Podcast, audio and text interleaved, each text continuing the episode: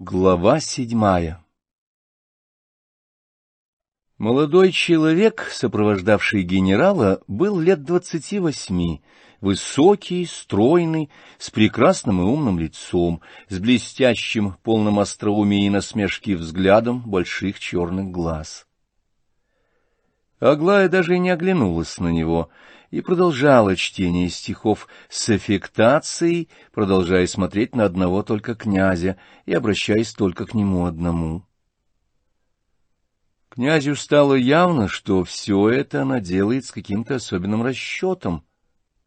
Но, по крайней мере, новые гости несколько поправили его неловкое положение — Завидев их, он привстал, любезно кивнул издали головой генералу, подал знак, чтобы не прерывали чтение, а сам успел отретироваться за кресло, где, облокотясь левой рукой на спинку, продолжал слушать балладу уже, так сказать, в более удобном и не в таком смешном положении, как сидя в креслах.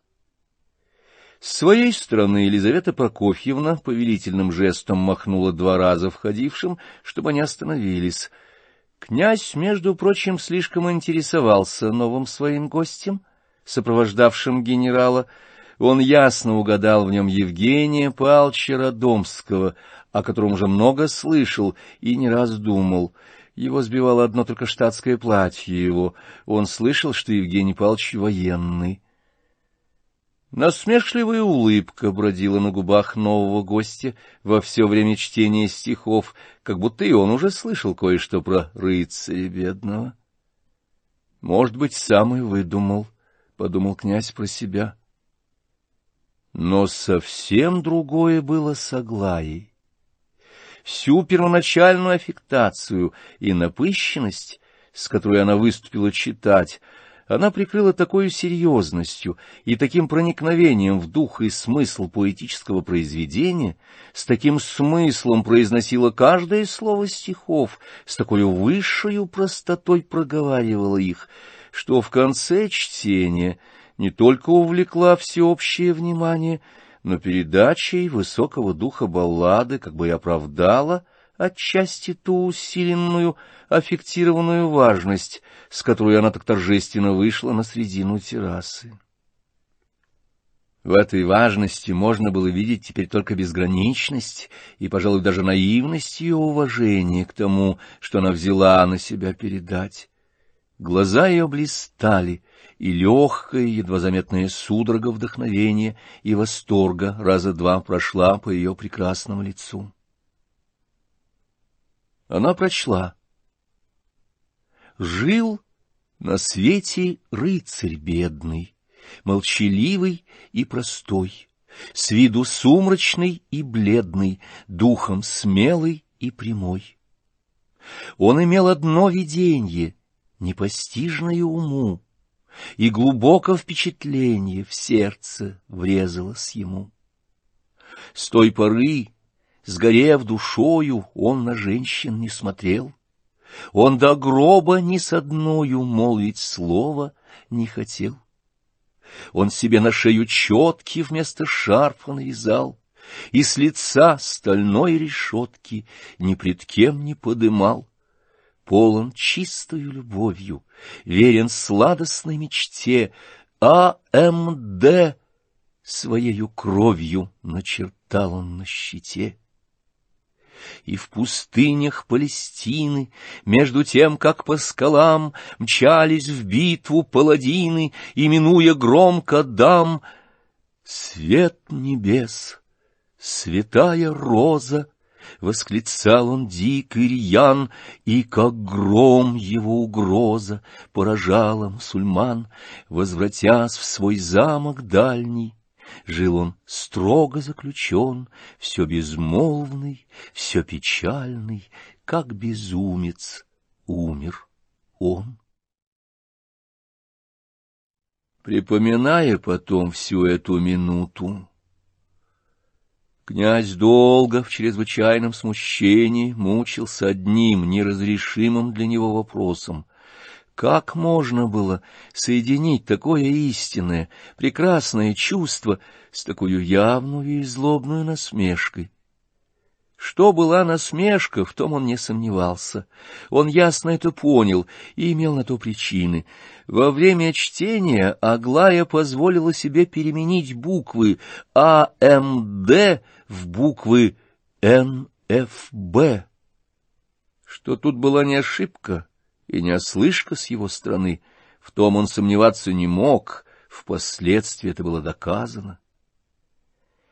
Во всяком случае, выходка Аглаи, конечно, шутка, хоть слишком резкая и легкомысленная, была преднамеренная. О рыцаре бедном все говорили и смеялись еще месяц назад. А между тем, как не припоминал потом князь, Выходило, что Аглая произнесла эти буквы не только без всякого вида шутки или какой-нибудь усмешки, или даже какого-нибудь напирания на эти буквы, чтобы рельефнее выдать их затаенный смысл, но, напротив, с такой неизменной серьезностью, с такой невинную и наивную простотой, что можно было подумать, что эти самые буквы были в балладе, и что так было в книге напечатано — что-то тяжелое и неприятное как бы уязвило князя. Лизавета Прокофьевна, конечно, не поняла и не заметила ни подмены букв, ни намека. Генерал Иван Федорович понял только, что декламировали стихи, из остальных слушателей очень многие поняли и удивились и смелости выходки, и намерению, но смолчали и старались не показывать виду. Но Евгений Палч, князь даже в заклад готов был побиться, не только понял, но даже старался и вид показать, что понял, он слишком насмешливо улыбнулся. «Экая прелесть какая!» — воскликнула генеральша в истинном упоении, только что кончилось чтение. «Чьи стихи?» «Пушкина, маман, не стыдите нас, это совестно!» — воскликнула Аделаида. Да с вами и не такой еще дурой сделаешься, — горько отозвалась Лизавета Прокофьевна. — Срам! Сейчас как придем, подайте мне эти стихи Пушкина. — Да у нас, кажется, совсем нет Пушкина. — С незапамятных времен, — прибавила Александра, — два какие-то растрепанные тома валяются. Тотчас же послать купить в город Федора или Алексея с первым поездом, лучше Алексея. Аглая, поди сюда, поцелуй меня, ты прекрасно прочла. Но если ты искренне прочла, — прибавила она почти шепотом, — то я о тебе жалею.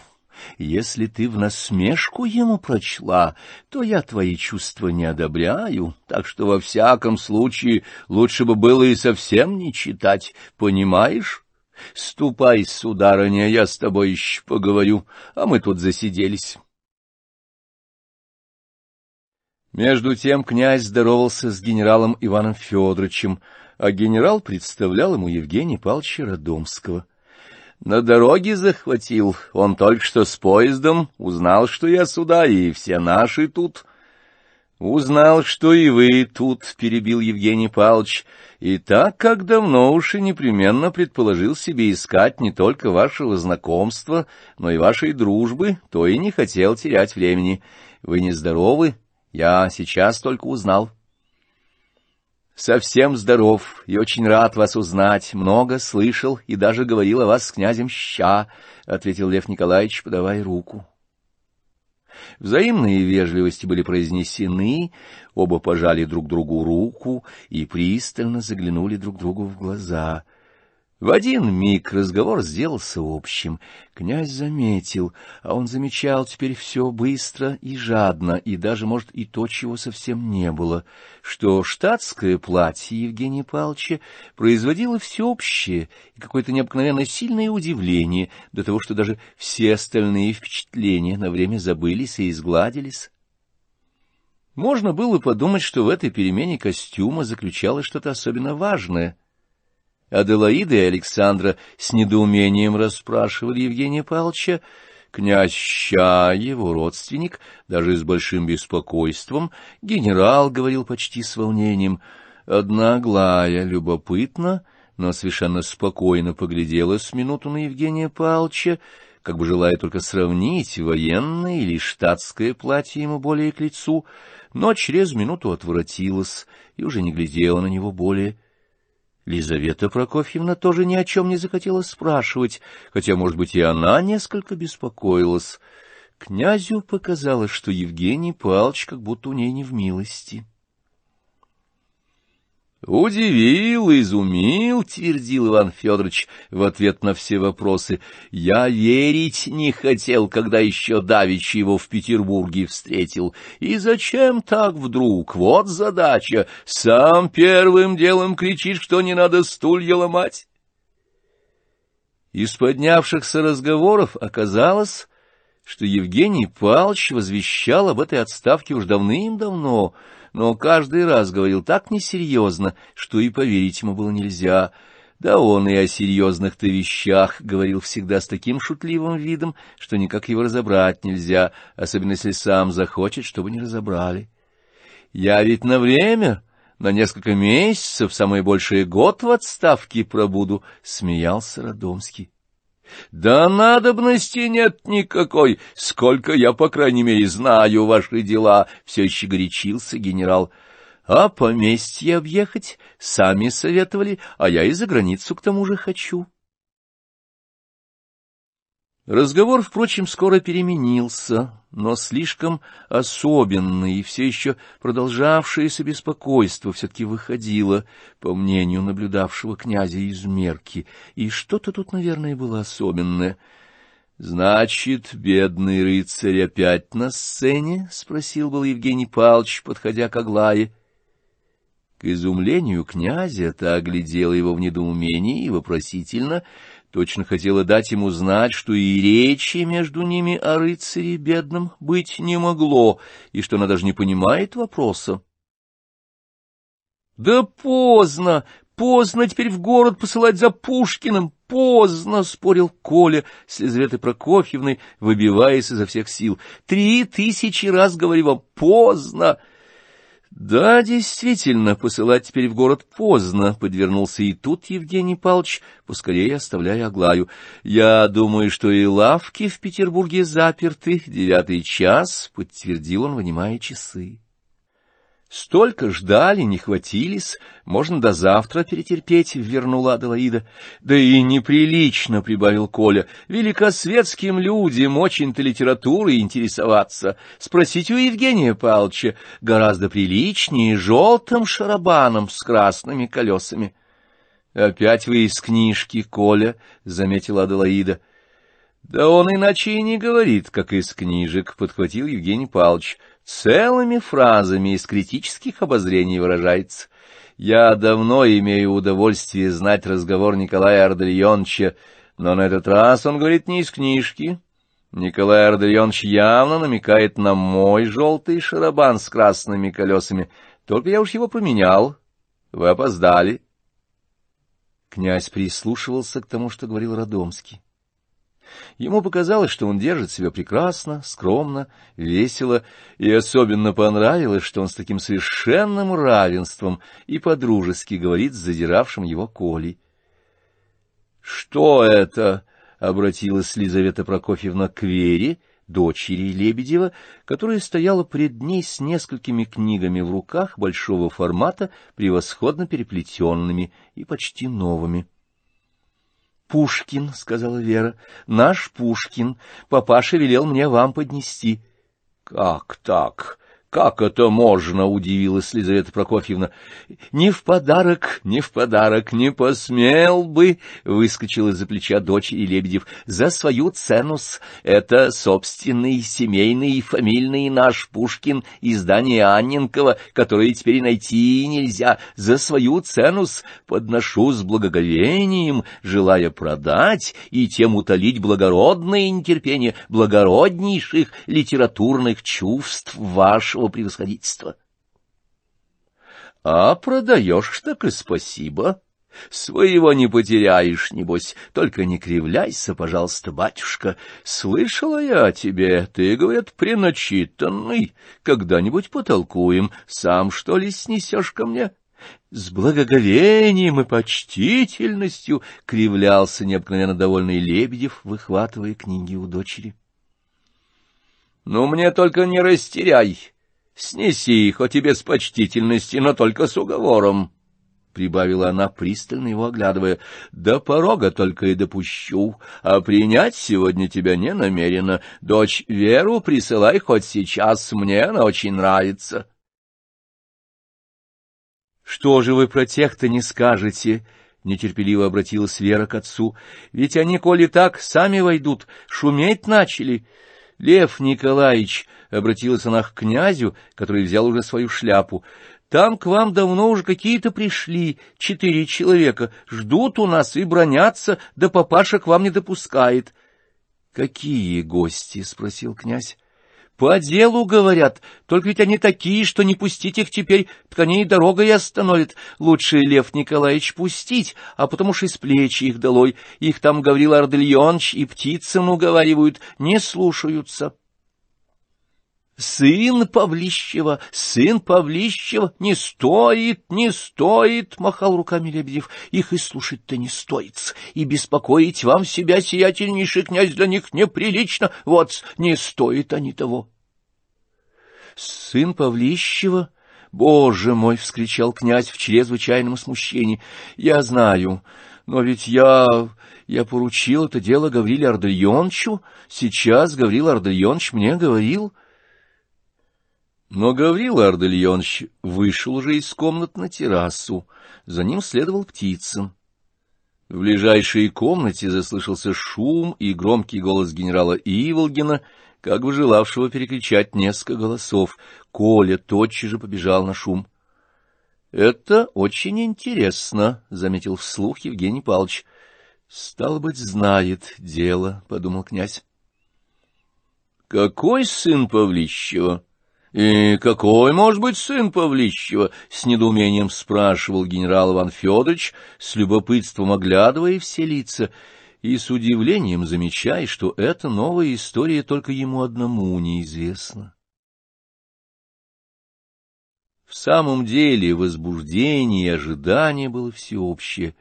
Князь глубоко удивился, что такое совершенно личное дело его уже успело так сильно всех здесь заинтересовать.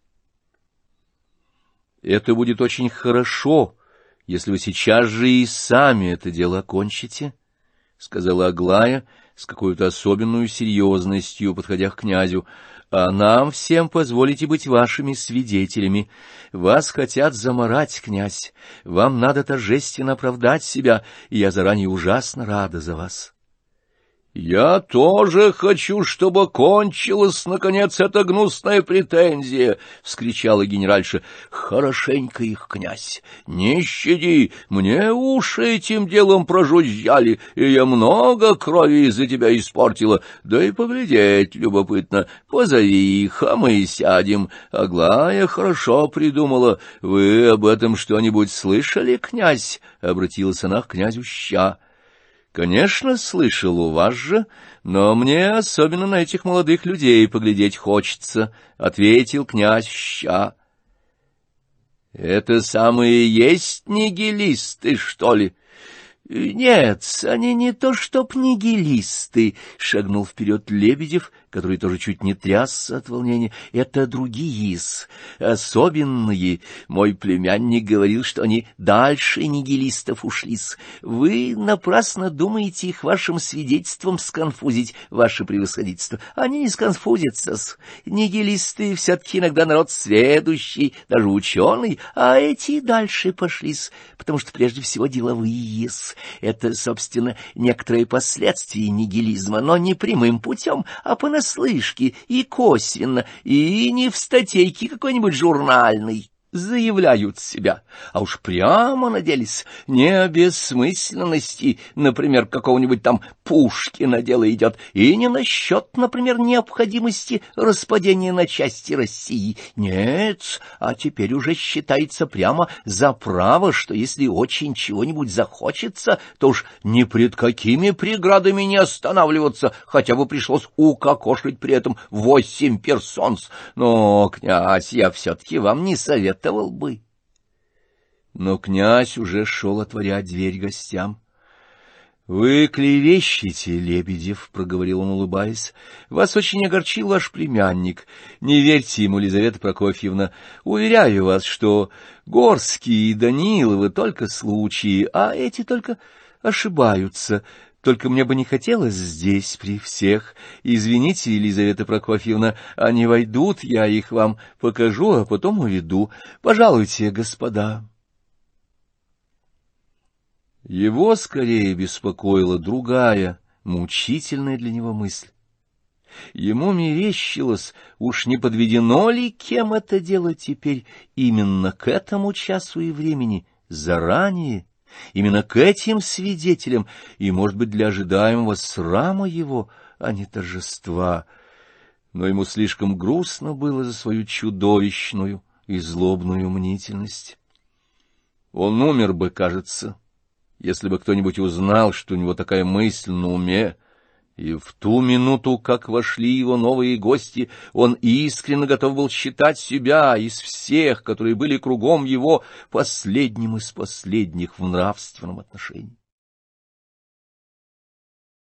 Вошло пять человек, четыре человека новых гостей — и пятый вслед за ними генерал Иволгин, разгоряченный, в волнении и в сильнейшем припадке красноречия.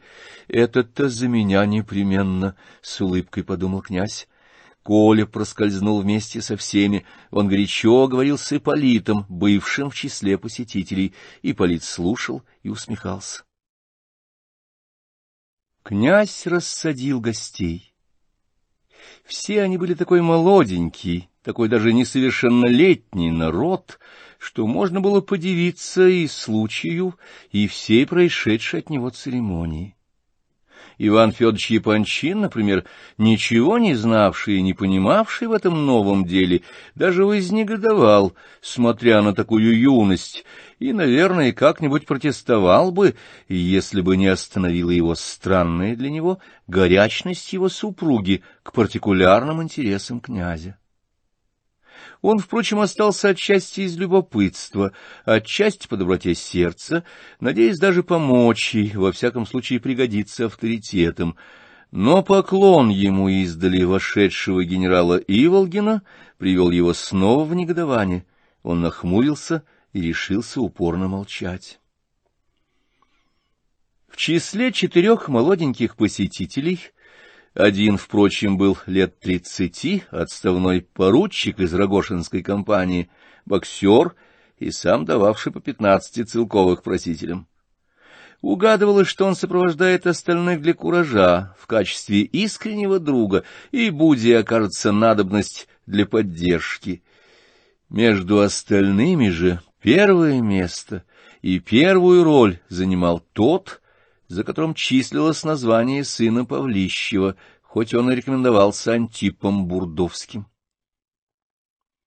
Это был молодой человек, бедный неряшливо одетый, в сюртуке с засаленными до зеркального лоску рукавами, жирною застегнутую доверху жилеткой, с исчезнувшим куда-то бельем, с черным шелковым, замасленным до нельзя и скатанным в жгут шарфом, с немытыми руками, с чрезвычайно угреватым лицом, белокурый и, если можно так выразиться, с невинно нахальным взглядом. Он был не низкого роста, худощавый, лет двадцати двух. Ни малейшей иронии, ни малейшей рефлексии не выражалось в лице его.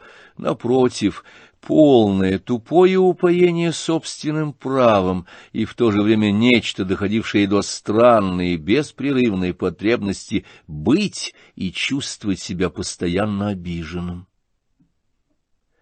Говорил он с волнением, торопясь и запинаясь, как будто не совсем выговаривая слова, точно был косноязычный или даже иностранец, хотя, впрочем, был происхождение совершенно русского. Сопровождал его, во-первых, известный читателям племянник Лебедева, а во-вторых, Ипполит.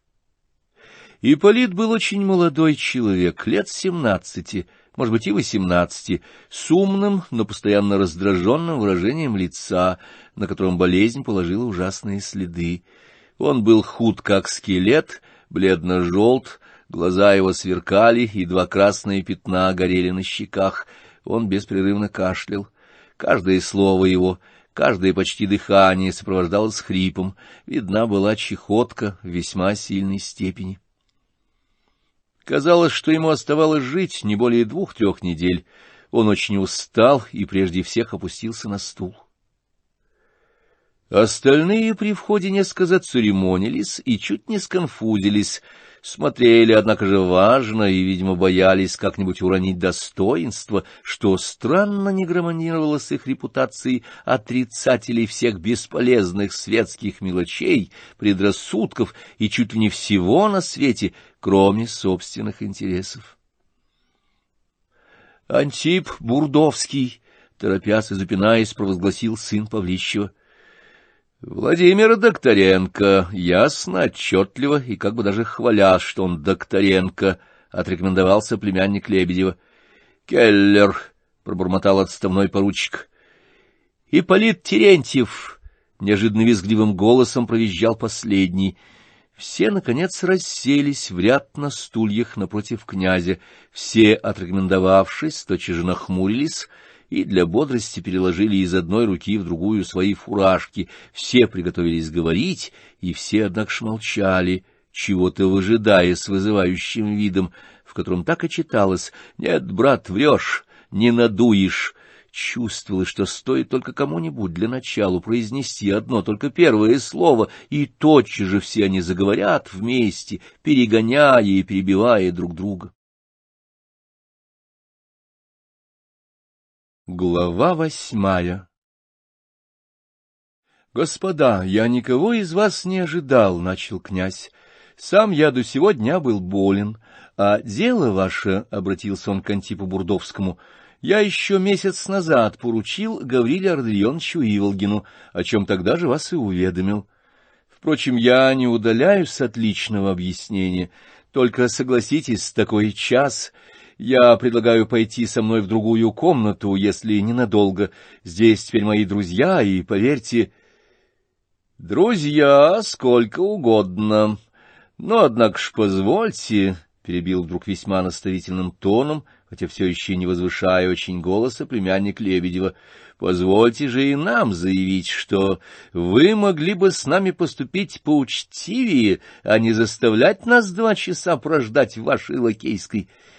И, конечно, и я, и это, по-княжески, и это... Вы, стал быть, генерал, и я вам не лакей, и я... Я забормотал вдруг с необыкновенным волнением Антип Бурдовский с дрожащими губами, с разобиженным дрожанием в голосе, с брызгами, летевшими изо рта, точно весь лопнул или прорвался, но так вдруг заторопился, что с десяти слов его уж понять нельзя было. «Это было по-княжески!» — прокричал визгливым, надтреснутым голосом Ипполит. «Если это со мной было, — проворчал боксер, — то есть если это прямо ко мне относилось, как к благородному человеку, то я бы на месте Бурдовского, я...» «Господа, я всего с минуту узнал, что вы здесь, ей-богу!» — повторил опять князь. «Мы не боимся, князь, ваших друзей, кто бы они ни были, потому что мы в своем праве», — заявил опять племянник Лебедева. «Какое, однако ж, позвольте вас спросить, имели вы право?» — провизжал опять Ипполит, но уж чрезвычайно разгорячаясь. «Выставлять дело Бурдовского на суд ваших друзей». Да мы, может, и не желаем суда ваших друзей. Слишком понятно, что может значить суд ваших друзей. Но ведь если вы, наконец, господин Бурдовский, не желаете здесь говорить, удалось, наконец, вклеить князю, чрезвычайно пораженному таким началом, то, говорю вам, пойдемте сейчас в другую комнату, а вас всех, повторяю вам, сию минуту только услышал. Но права не имеете, Права не имеете, права не имеете ваших друзей, вот! — залепетал вдруг снова Бурдовский, дико и опасливо осматриваясь кругом, и тем более горячас, чем больше не доверял и дичился. — Вы не имеете права!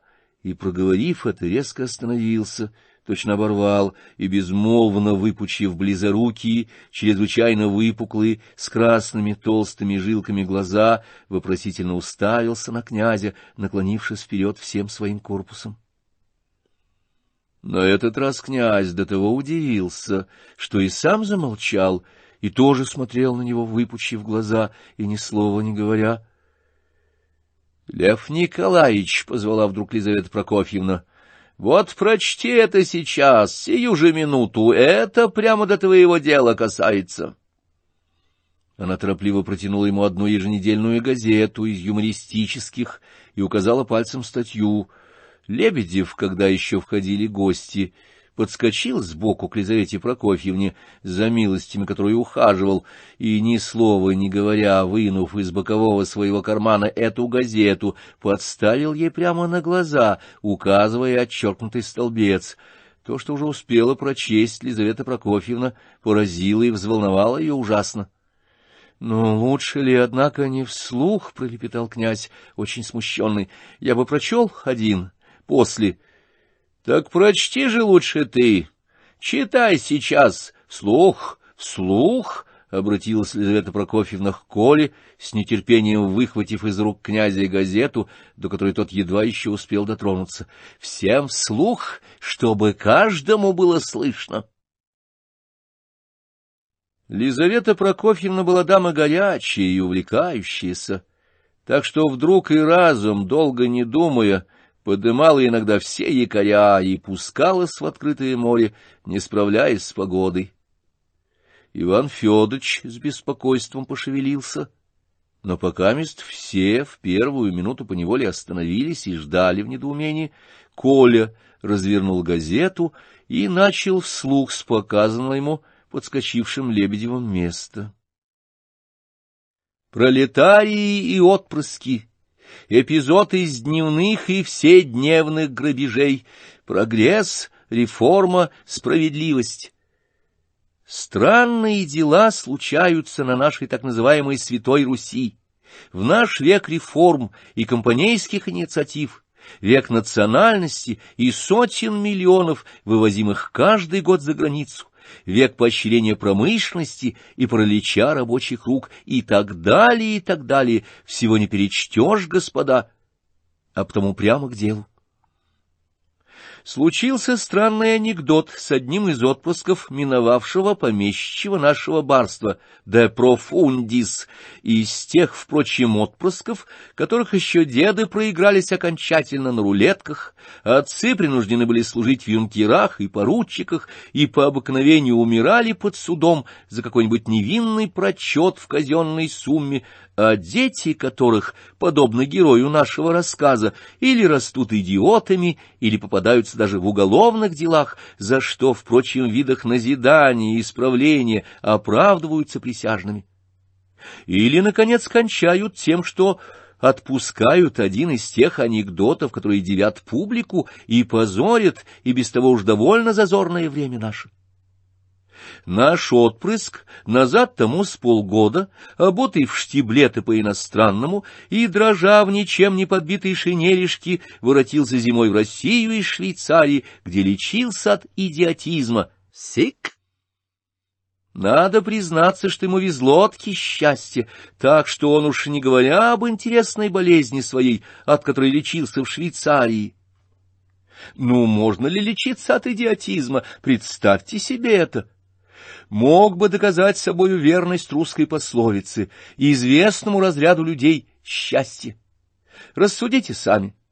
Оставшись еще грудным ребенком по смерти отца, говорят поручику, умершего под судом, за внезапное исчезновение в картишках всей ротной суммы, а, может быть, и за пересыпанную с излишком дачу розок подчиненному, старое это время, помните, господа, наш барон взят был из милости на воспитание одним из очень богатых русских помещиков. Этот русский помещик, назовем его хоть П., владетель в прежнее золотое время четырех тысяч крепостных душ, крепостные души, понимаете ли вы, господа, такое выражение? Я не понимаю, надо справляться с толковым словарем, свежо предание, верится с трудом.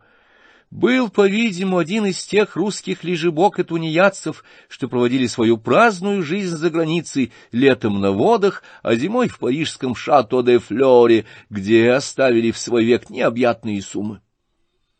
Можно было положительно сказать, что, по крайней мере, одна треть оброка всего прежнего крепостного состояния получалась содержателем парижского шато де Флора. То-то счастливый-то человек, как бы то ни было, обеспеченный П. воспитал сиротку-борчонка по-княжески, нанимал ему гувернеров и гувернанток, без сомнения хорошеньких, которых, кстати, сам привозил из Парижа. Но последний, вроде барский отпрыск, был идиот. Шато де флерские гувернантки не помогли, и до двадцати лет наш воспитанник не научился даже говорить ни на каком языке, не исключая и русского. Последнее, впрочем, простительно. Наконец, в русскую крепостниковую голову П. зашла фантазия, что идиота можно учить уму в Швейцарии. Фантазия, впрочем, логическая. Тунеядец и проприетор, естественно, мог вообразить, что за деньги даже и ум на рынке можно купить, тем более в Швейцарии. Прошло пять лет лечения в Швейцарии у известного какого-то профессора, и денег истрачены были тысячи. Идиот, разумеется, умным не сделался, но на человека, говорят, все-таки стал походить, без сомнения, с грехом пополам. Вдруг П. умирает скоропостижно.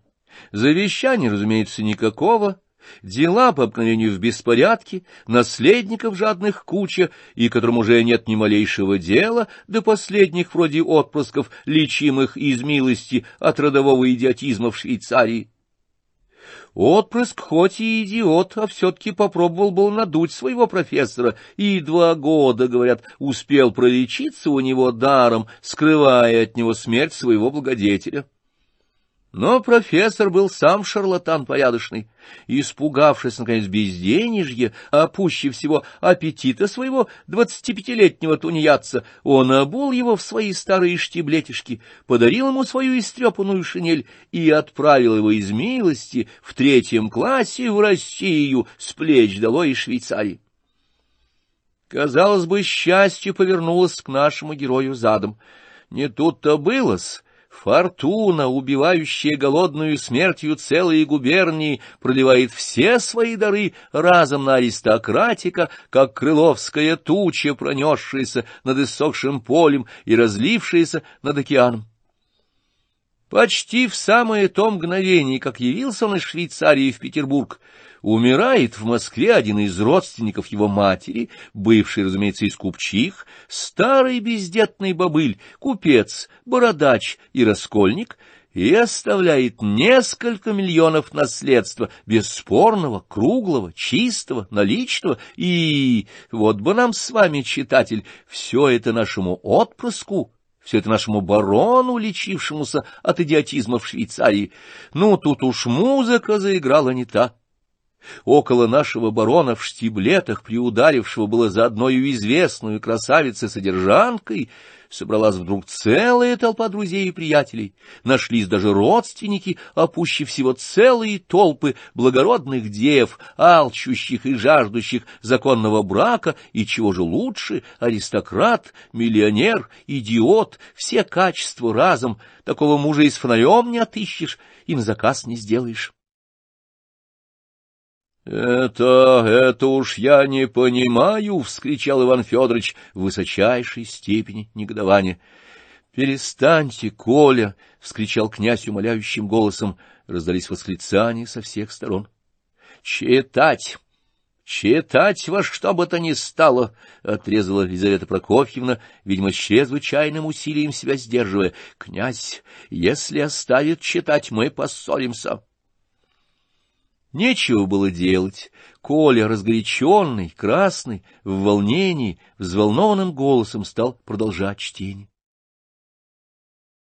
Но между тем, как скороспелый миллионер наш находился, так сказать, в империях, произошло совершенно постороннее обстоятельство. В одно прекрасное утро является к нему один посетитель с спокойным и строгим лицом, с вежливую, но достойную и справедливую речью, одетый скромно и благородно, с видимым прогрессивным оттенком в мысли и в двух словах объясняет причину своего визита. Он известный адвокат.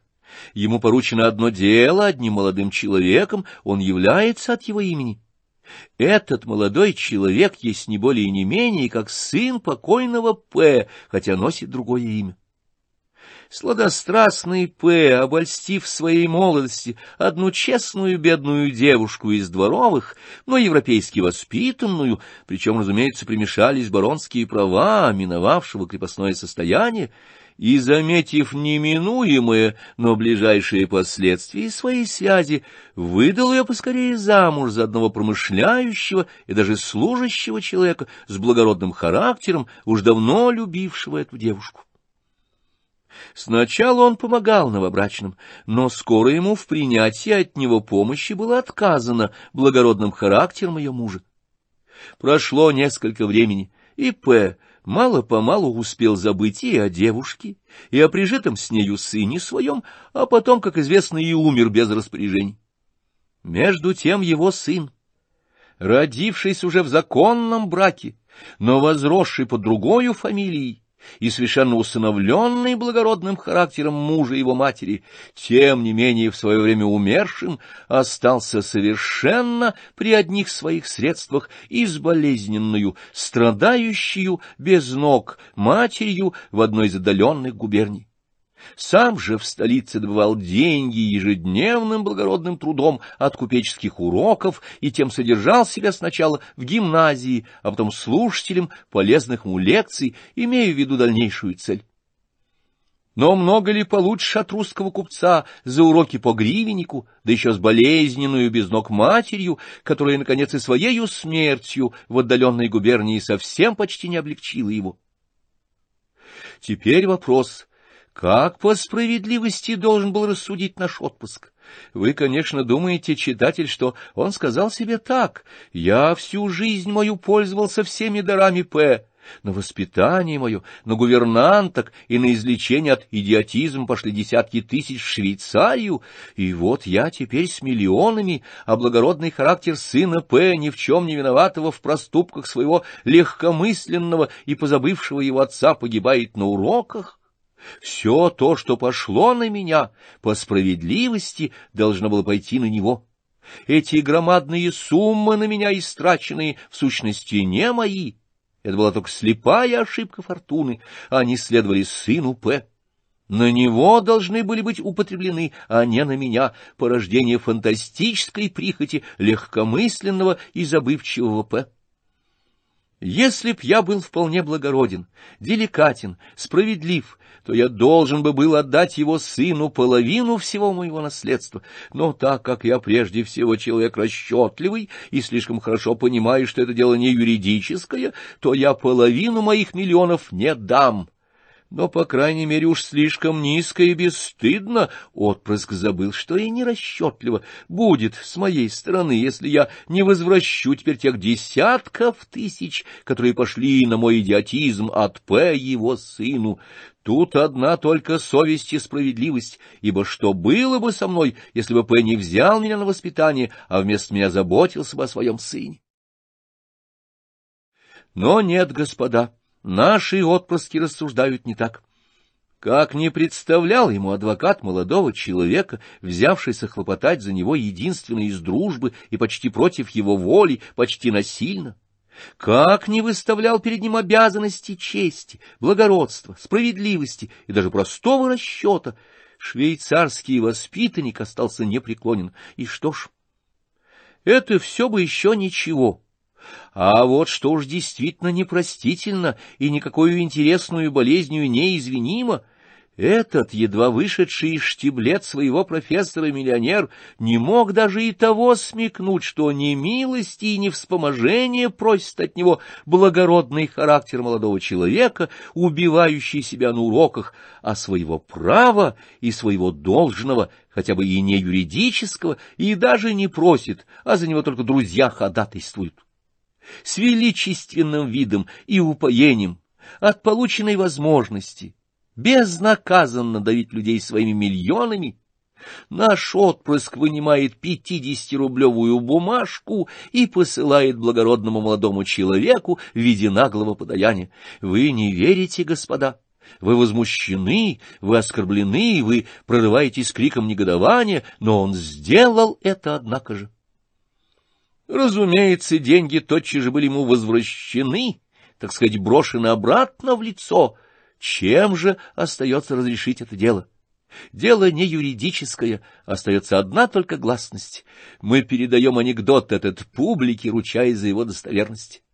Говорят, один из известнейших юмористов наших обмолвился при этом восхитительную эпиграммой, достойной занять место не только в губернских, но и в столичных очерках наших нравов.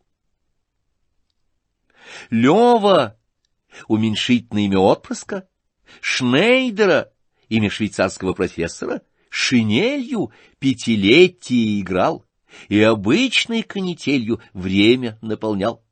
Возвратясь в штиблетах узких, миллион наследства взял, Богу молится по-русски, а студентов обокрал. Когда Коля кончил, то передал поскорее газету князю и, ни слова не говоря, бросился в угол, плотно уткнулся в него и закрыл руками лицо. Ему было невыносимо стыдно и его детская, еще не успевшая привыкнуть к грязи, впечатлительность была возмущена даже сверх меры. Ему казалось, что произошло что-то необычайное, все разом разрушившее, и что чуть ли не уж и сам он тому не причиной, уж тем одним, что вслух прочел это. Но и все, казалось, ощущали нечто в этом же роде. Девицам было очень неловко и стыдно. Лизавета Прокофьевна сдерживала в себе чрезвычайный гнев и тоже, может быть, горько раскаивала, что ввязалась в дело. Теперь она молчала.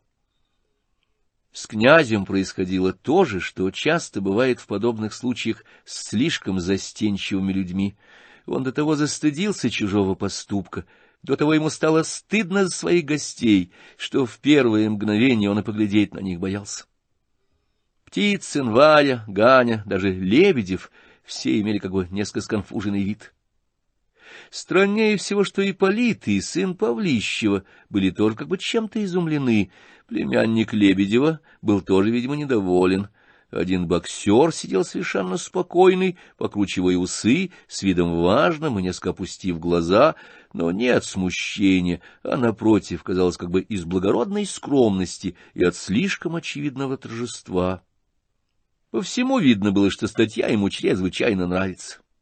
— Это черт знает, что такое, — проворчал в полголоса Иван Федорович. — Точно пятьдесят лакеев вместе собирались сочинять и сочинили. — А позвольте спросить, милостивый государь, как можете вы оскорблять подобными предположениями? — заявил весь затрепетал Ипполит. — Это... это... Это для благородного человека, согласитесь сами, генерал. Если благородный человек, то уж это оскорбительно, — проворчал боксер, тоже вдруг с чего-то встрепенувшись, покручивая усы и подергивая плечами и корпусом. — Во-первых, я вам не милостивый государь, а во-вторых, я вам никакого объяснения давать не намерен, — резко ответил ужасно разгорячившийся Иван Федорович, встал с места и, не говоря ни слова, — отошел к выходу с террасы и стал на верхней ступеньке спиной к публике. Величайшим негодованием на Елизавету Прокофьевну, даже и теперь не думавшую трогаться с своего места. «Господа, господа, позвольте же, наконец, господа, говорить!» — в тоске и волнении восклицал князь. «И сделайте одолжение, будемте говорить так, чтобы понимать друг друга». Я ничего, господа, насчет статьи. Пускай, только ведь это, господа, все неправда, что в статье напечатано. Я потому говорю, что вы сами это знаете, даже стыдно, так что я решительно удивляюсь, если это из вас кто-нибудь написал. — Я ничего до этой самой минуты не знал про эту статью, — заявил Ипполит. — Я не одобряю эту статью. — Я хотя и знал, что оно написано, но я тоже не советовал бы печатать, потому что рано, — прибавил племянник Лебедева. — Я знал, но я имею право, я, — забормотал сын Павлищева. — Как?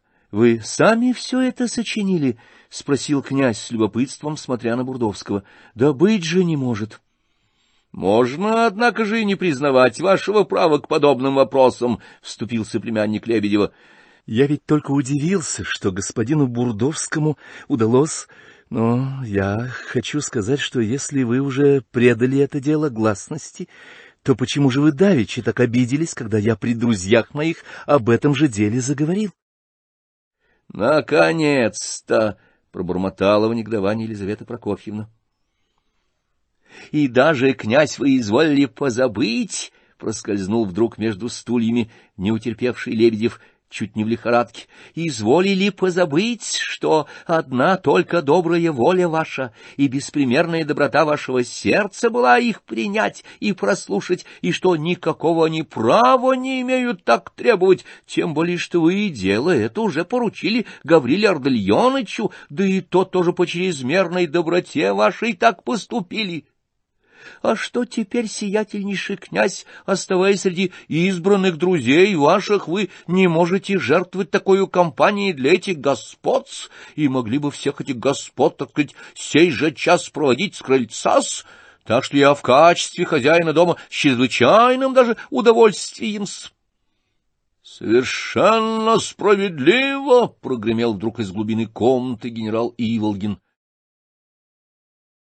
«Довольно, Лебедев, довольно, довольно!» — начал было князь, но целый взрыв негодования покрыл его слова.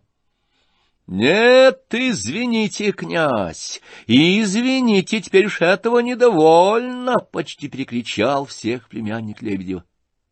Теперь надо дело ясно и твердо постановить, потому что его, видимо, не понимают.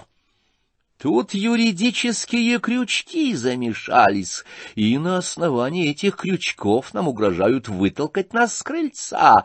Да неужели же, князь, вы почитаете нас за такой уж степени дураками, что мы и сами не понимаем, до какой степени наше дело не юридическое, и что если разбирать юридически, то мы и одного целкового с вас не имеем права потребовать по закону.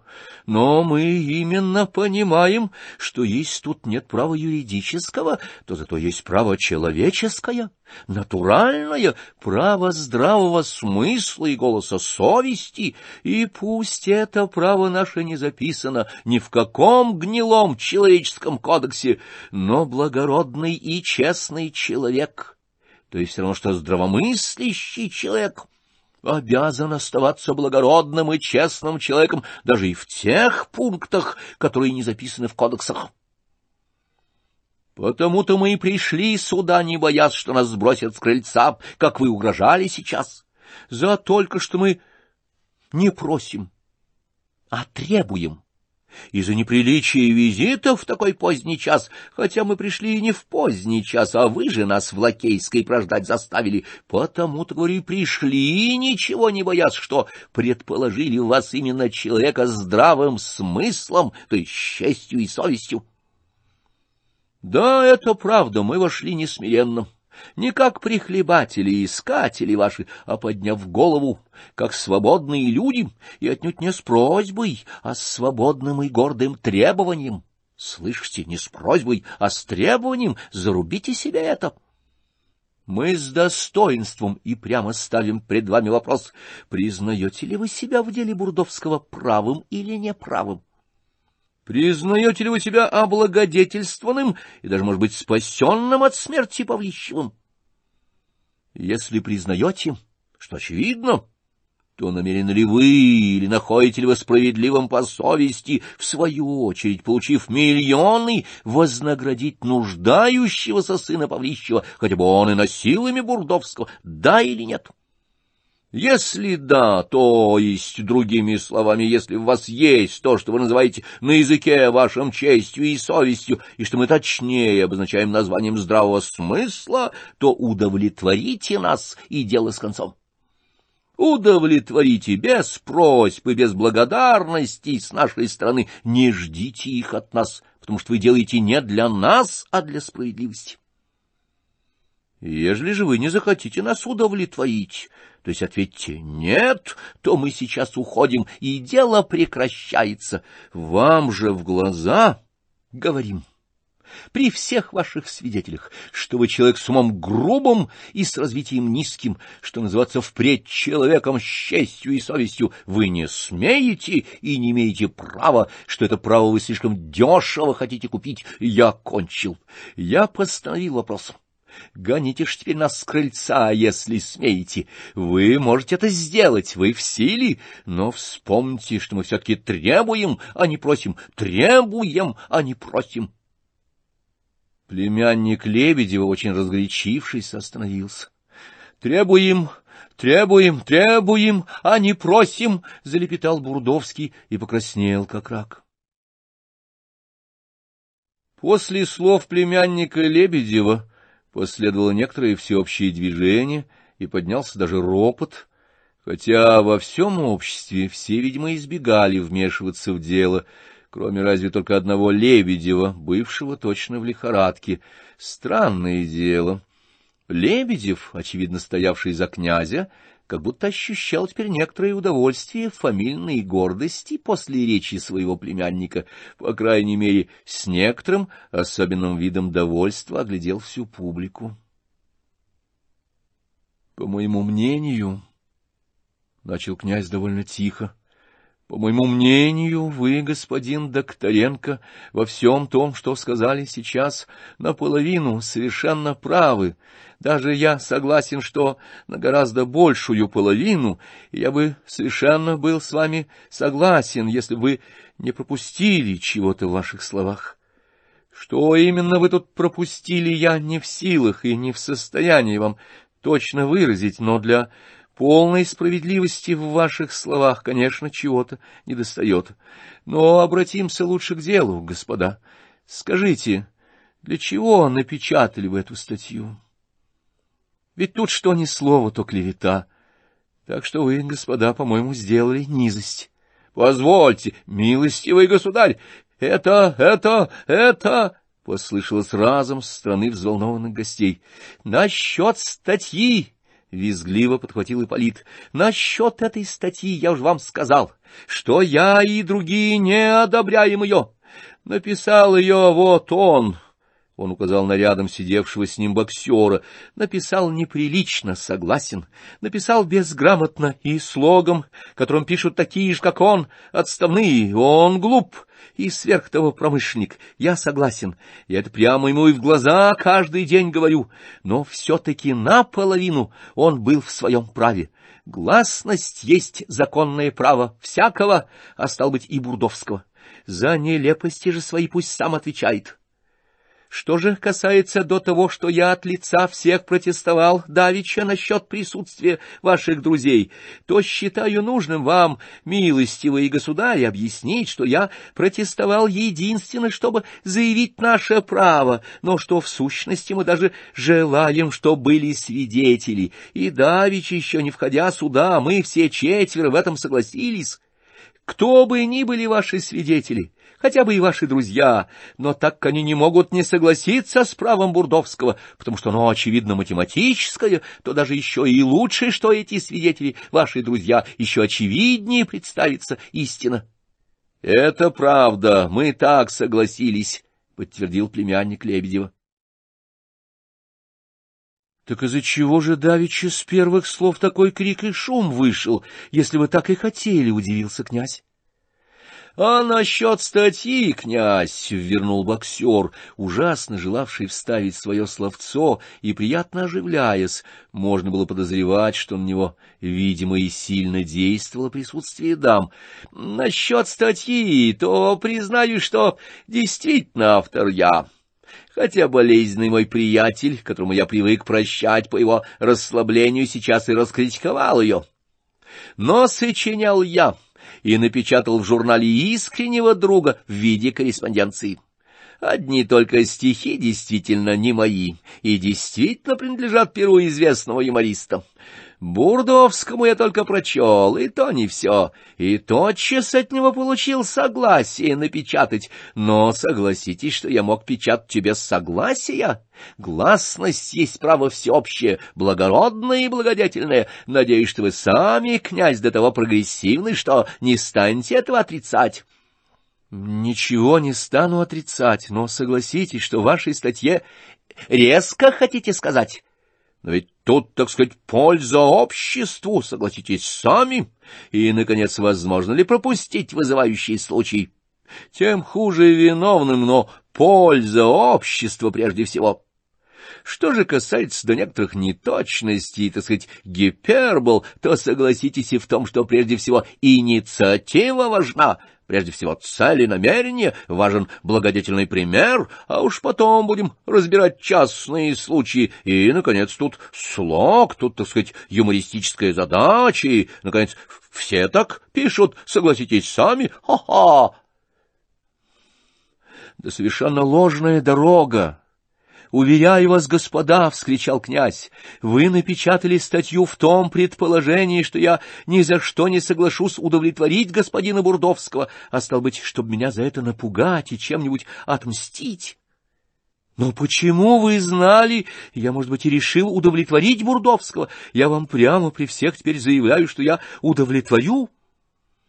«Вот!» Наконец, умное и благородное слово умного и благороднейшего человека, — провозгласил боксер. — Господи! — вырвалось у Лизаветы Прокофьевны. — Это невыносимо! — пробормотал генерал. — Позвольте же, господа, позвольте я изложу дело, — умолял князь. Недель пять назад ко мне заявился в Зе уполномоченный ходатай ваш господин Бурдовский Чебаров, вы его уж очень лестно описали, господин Келлер, в вашей статье, — обратился князь, вдруг засмеявшись к боксеру. Но мне совсем не понравился. Я только понял с первого раза, что в этом Чебарове все главное дело и заключается, что, может быть, он-то и подучил вас, господин Бурдовский, воспользовавшись вашей простотой, начать это все, если говорить откровенно. — Это вы не имеете права, я непростой это, — залепетал в волнении Бурдовский. — Вы не имеете никакого права делать такие предположения, — назидательно вступился племянник Лебедева. — Это в высшей степени обидно, — завизжал Ипполит, — предположение обидное, ложное и не идущее к делу. «Виноват, господа, виноват!» — торопливо повинился князь. «Пожалуйста, извините, это потому, что мне подумалось, что не лучше ли нам быть совершенно откровенными друг с другом, но ваша воля как хотите». Я Чебарову сказал, что так как я не в Петербурге, то немедленно уполномочиваю приятеля повести это дело, а вас, господин Бурдовский, о том извещу. Я прямо вам скажу, господа, что мне показалось это дело самым мошенническим, именно потому что Чебаров... Ох, не обижайтесь, господа, ради бога, не обижайтесь! — испуганно вскричал князь, видя снова проявление обидного смятения Бурдовского, волнения и протест в его друзьях. Это не может до вас относиться лично. Если я говорю, что считал это дело мошенническим, ведь я никого из вас не знал тогда лично, и фамилий ваших не знал, я судил по одному Чебарову. Я говорю вообще, потому что если бы вы знали только, как меня ужасно обманывали с тех пор, как я получил наследство. — Князь, вы ужасно наивны, — насмешливо заметил племянник Лебедева. — И при этом князь и миллионер? При вашем, может быть, и в самом деле добром и простоватом сердце вы все-таки не можете, конечно, избавиться от общего закона, — провозгласил Ипполит. — Может быть, очень может быть, господа, — торопился князь. Хоть я и не понимаю, про какой вы общий закон говорите, но я продолжаю. Не обижайтесь только напрасно. Клянусь, я не имею ни малейшего желания вас обидеть. И что это в самом деле, господа? Ни одного-то слова нельзя сказать искренно. Тотчас же вы обижаетесь. Но, во-первых, меня ужасно поразило, что существует сын Павлищева — и существует в таком ужасном положении, как объяснил мне Чебаров. Павлищев мой благодетель и друг моего отца. Ах, зачем вы такую неправду написали, господин Келлер, в вашей статье про моего отца? Никакой растраты ротной суммы и никаких обид подчиненным не было, в этом я положительно убежден, и как у вас рука поднялась такую клевету написать. А то, что вы написали про Павлищева, то ж совершенно невыносимо. Вы называете этого благороднейшего человека сладострастным и легкомысленным, так смело, так положительно, как будто вы и в самом деле говорите правду.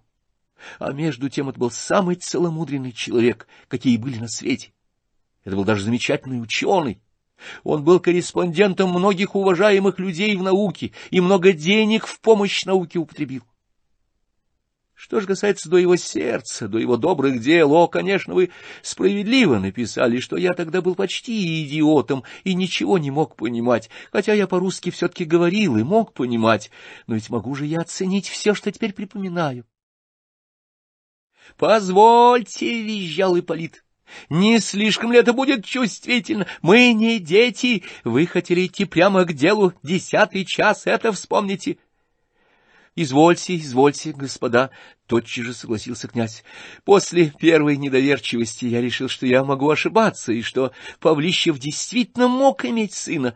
Но меня поразило ужасно, что этот сын так легко, то есть я хочу сказать, так публично выдает секрет своего рождения и, главное, позорит свою мать, потому что Чебаров уже и тогда пугал меня гласностью.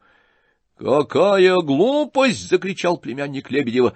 «Вы не имеете права, не имеете права!» — вскричал Бурдовский.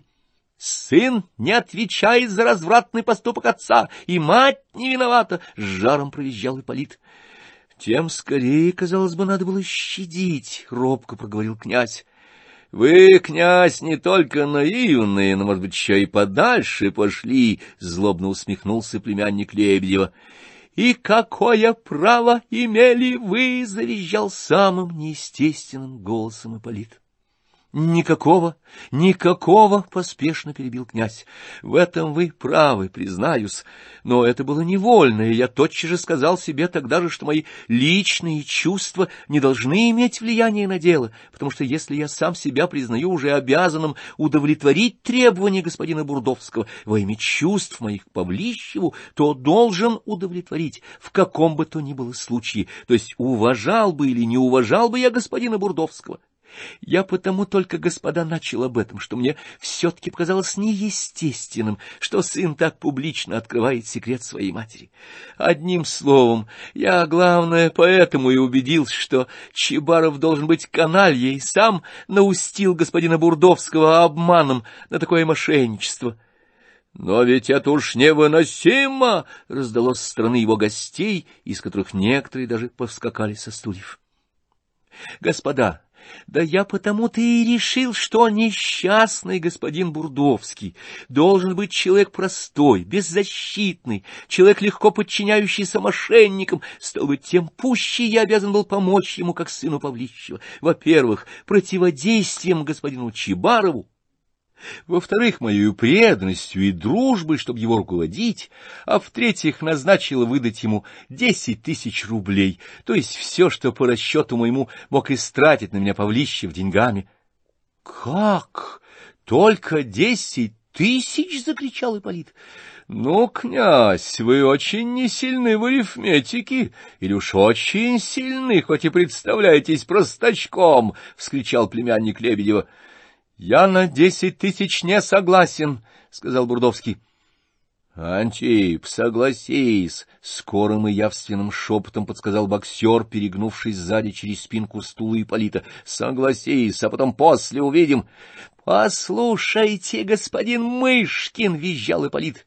«Поймите, что мы не дураки, не пошлые дураки, как думают, вероятно, о нас все ваши гости, эти дамы, которые с таким негодованием на нас усмехаются, особенно этот великосветский господин, — он указал на Евгения Павловича, которого я, разумеется, не имею чести знать, но о котором, кажется, кое-что слышал». — Позвольте, позвольте, господа, вы опять меня не поняли? — в волнении обратился к ним князь.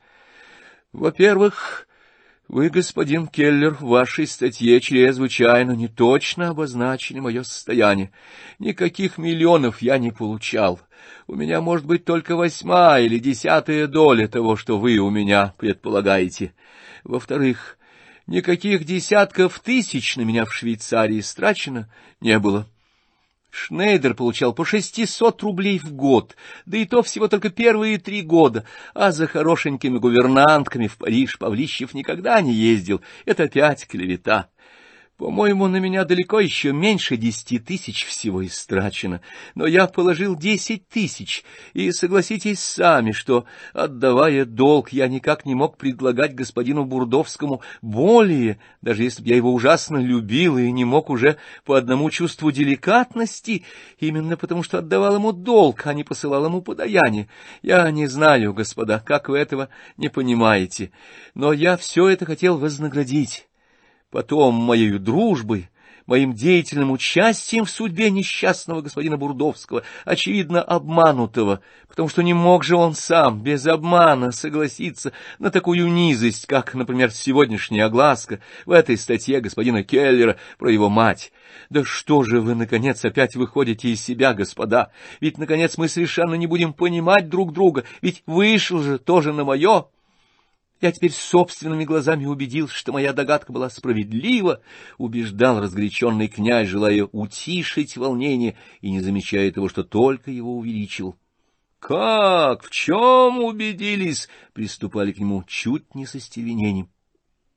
— Да помилуйте.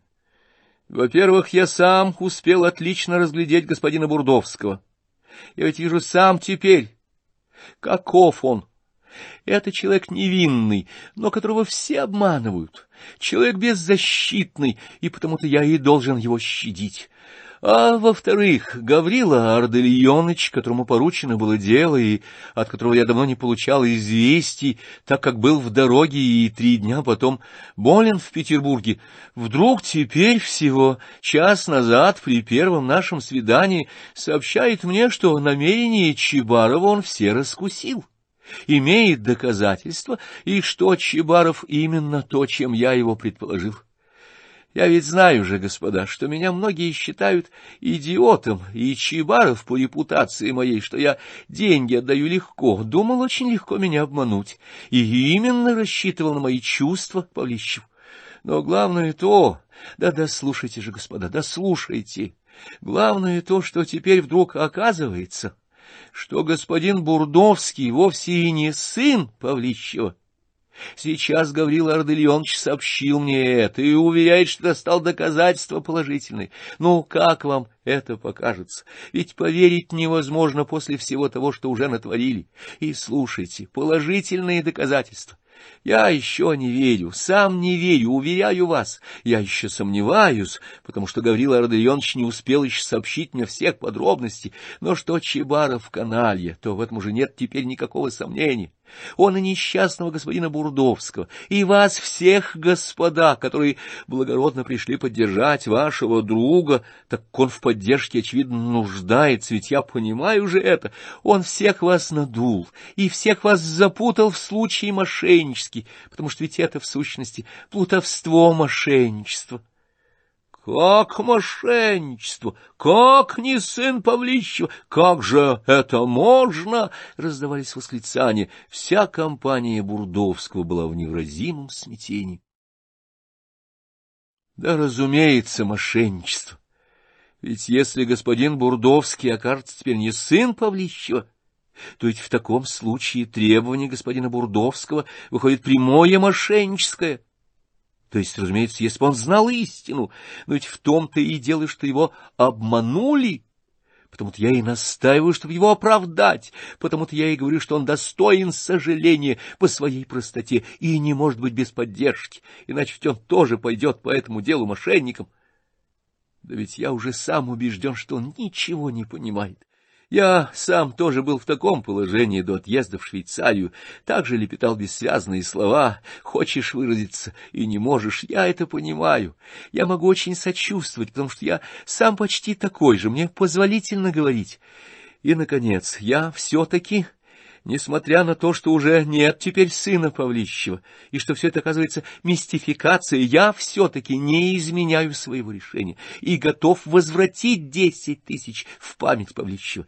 Я ведь хотел же до господина Бурдовского эти десять тысяч на школу употребить, в память Павлищева, но теперь все это все равно будет, что на школу, что господину Бурдовскому, потому что господин Бурдовский если не сын Павлищева, то ведь почти как сын Павлищева, потому что ведь его самого так злобно обманули. Он сам искренне считал себя сыном Павлищева. Выслушайте же, господа, Гаврилу Ардельоновича, кончим это. Не сердитесь, не волнуйтесь, садитесь. Гаврил Ардельонович сейчас нам все это объяснит. И я, признаюсь, чрезвычайно желаю сам узнать все подробности. Он говорит, что ездил даже в Псков к вашей матушке, господин Бурдовский, которая вовсе не умирала, как вас заставили в статье написать. Садитесь, господа, садитесь. Князь сел и успел опять посадить повскакавшую с мест компанию господина Бурдовского. В последние десять или двадцать минут он говорил разгорячившись, громко, нетерпеливую скороговоркой, увлекшись, стараясь всех переговорить, перекричать, и уж, конечно, пришлось ему потом горько раскаяться в иных вырвавшихся у него теперь словечках и предположениях. Если бы не разгорячился и не вывели его почти из себя, не позволил бы он себе так обнаженно и торопливо высказывать вслух иные догадки свои и излишние откровенности, но только что сел он на место, как одно жгучее раскаяние, до боли пронзило его сердце. Кроме уж того, что он обидел Бурдовского, так гласно предположив и в нем ту же болезнь, от которой сам лечился в Швейцарии. Кроме того, предложение десяти тысяч вместо школы было сделано, по его мнению, грубо и неосторожно, как подаяние, и именно тем, что при людях вслух было высказано. Надо было бы переждать и предложить завтра наедине, — тотчас же подумал князь, — а теперь, пожалуй, уж не поправишь. Да, я идиот, Истинный идиот, — решил он про себя в припадке стыда и чрезвычайного огорчения. Между тем Гаврила Ардальоныч, до сих пор державшийся в стороне и молчавший упорно, вышел по приглашению князя вперед, стал подле него и спокойно и ясно принялся излагать отчет по порученному ему князем делу. Все разговоры умолкли мгновенно, все слушали с чрезвычайным любопытством, особенно вся компания Бурдовского.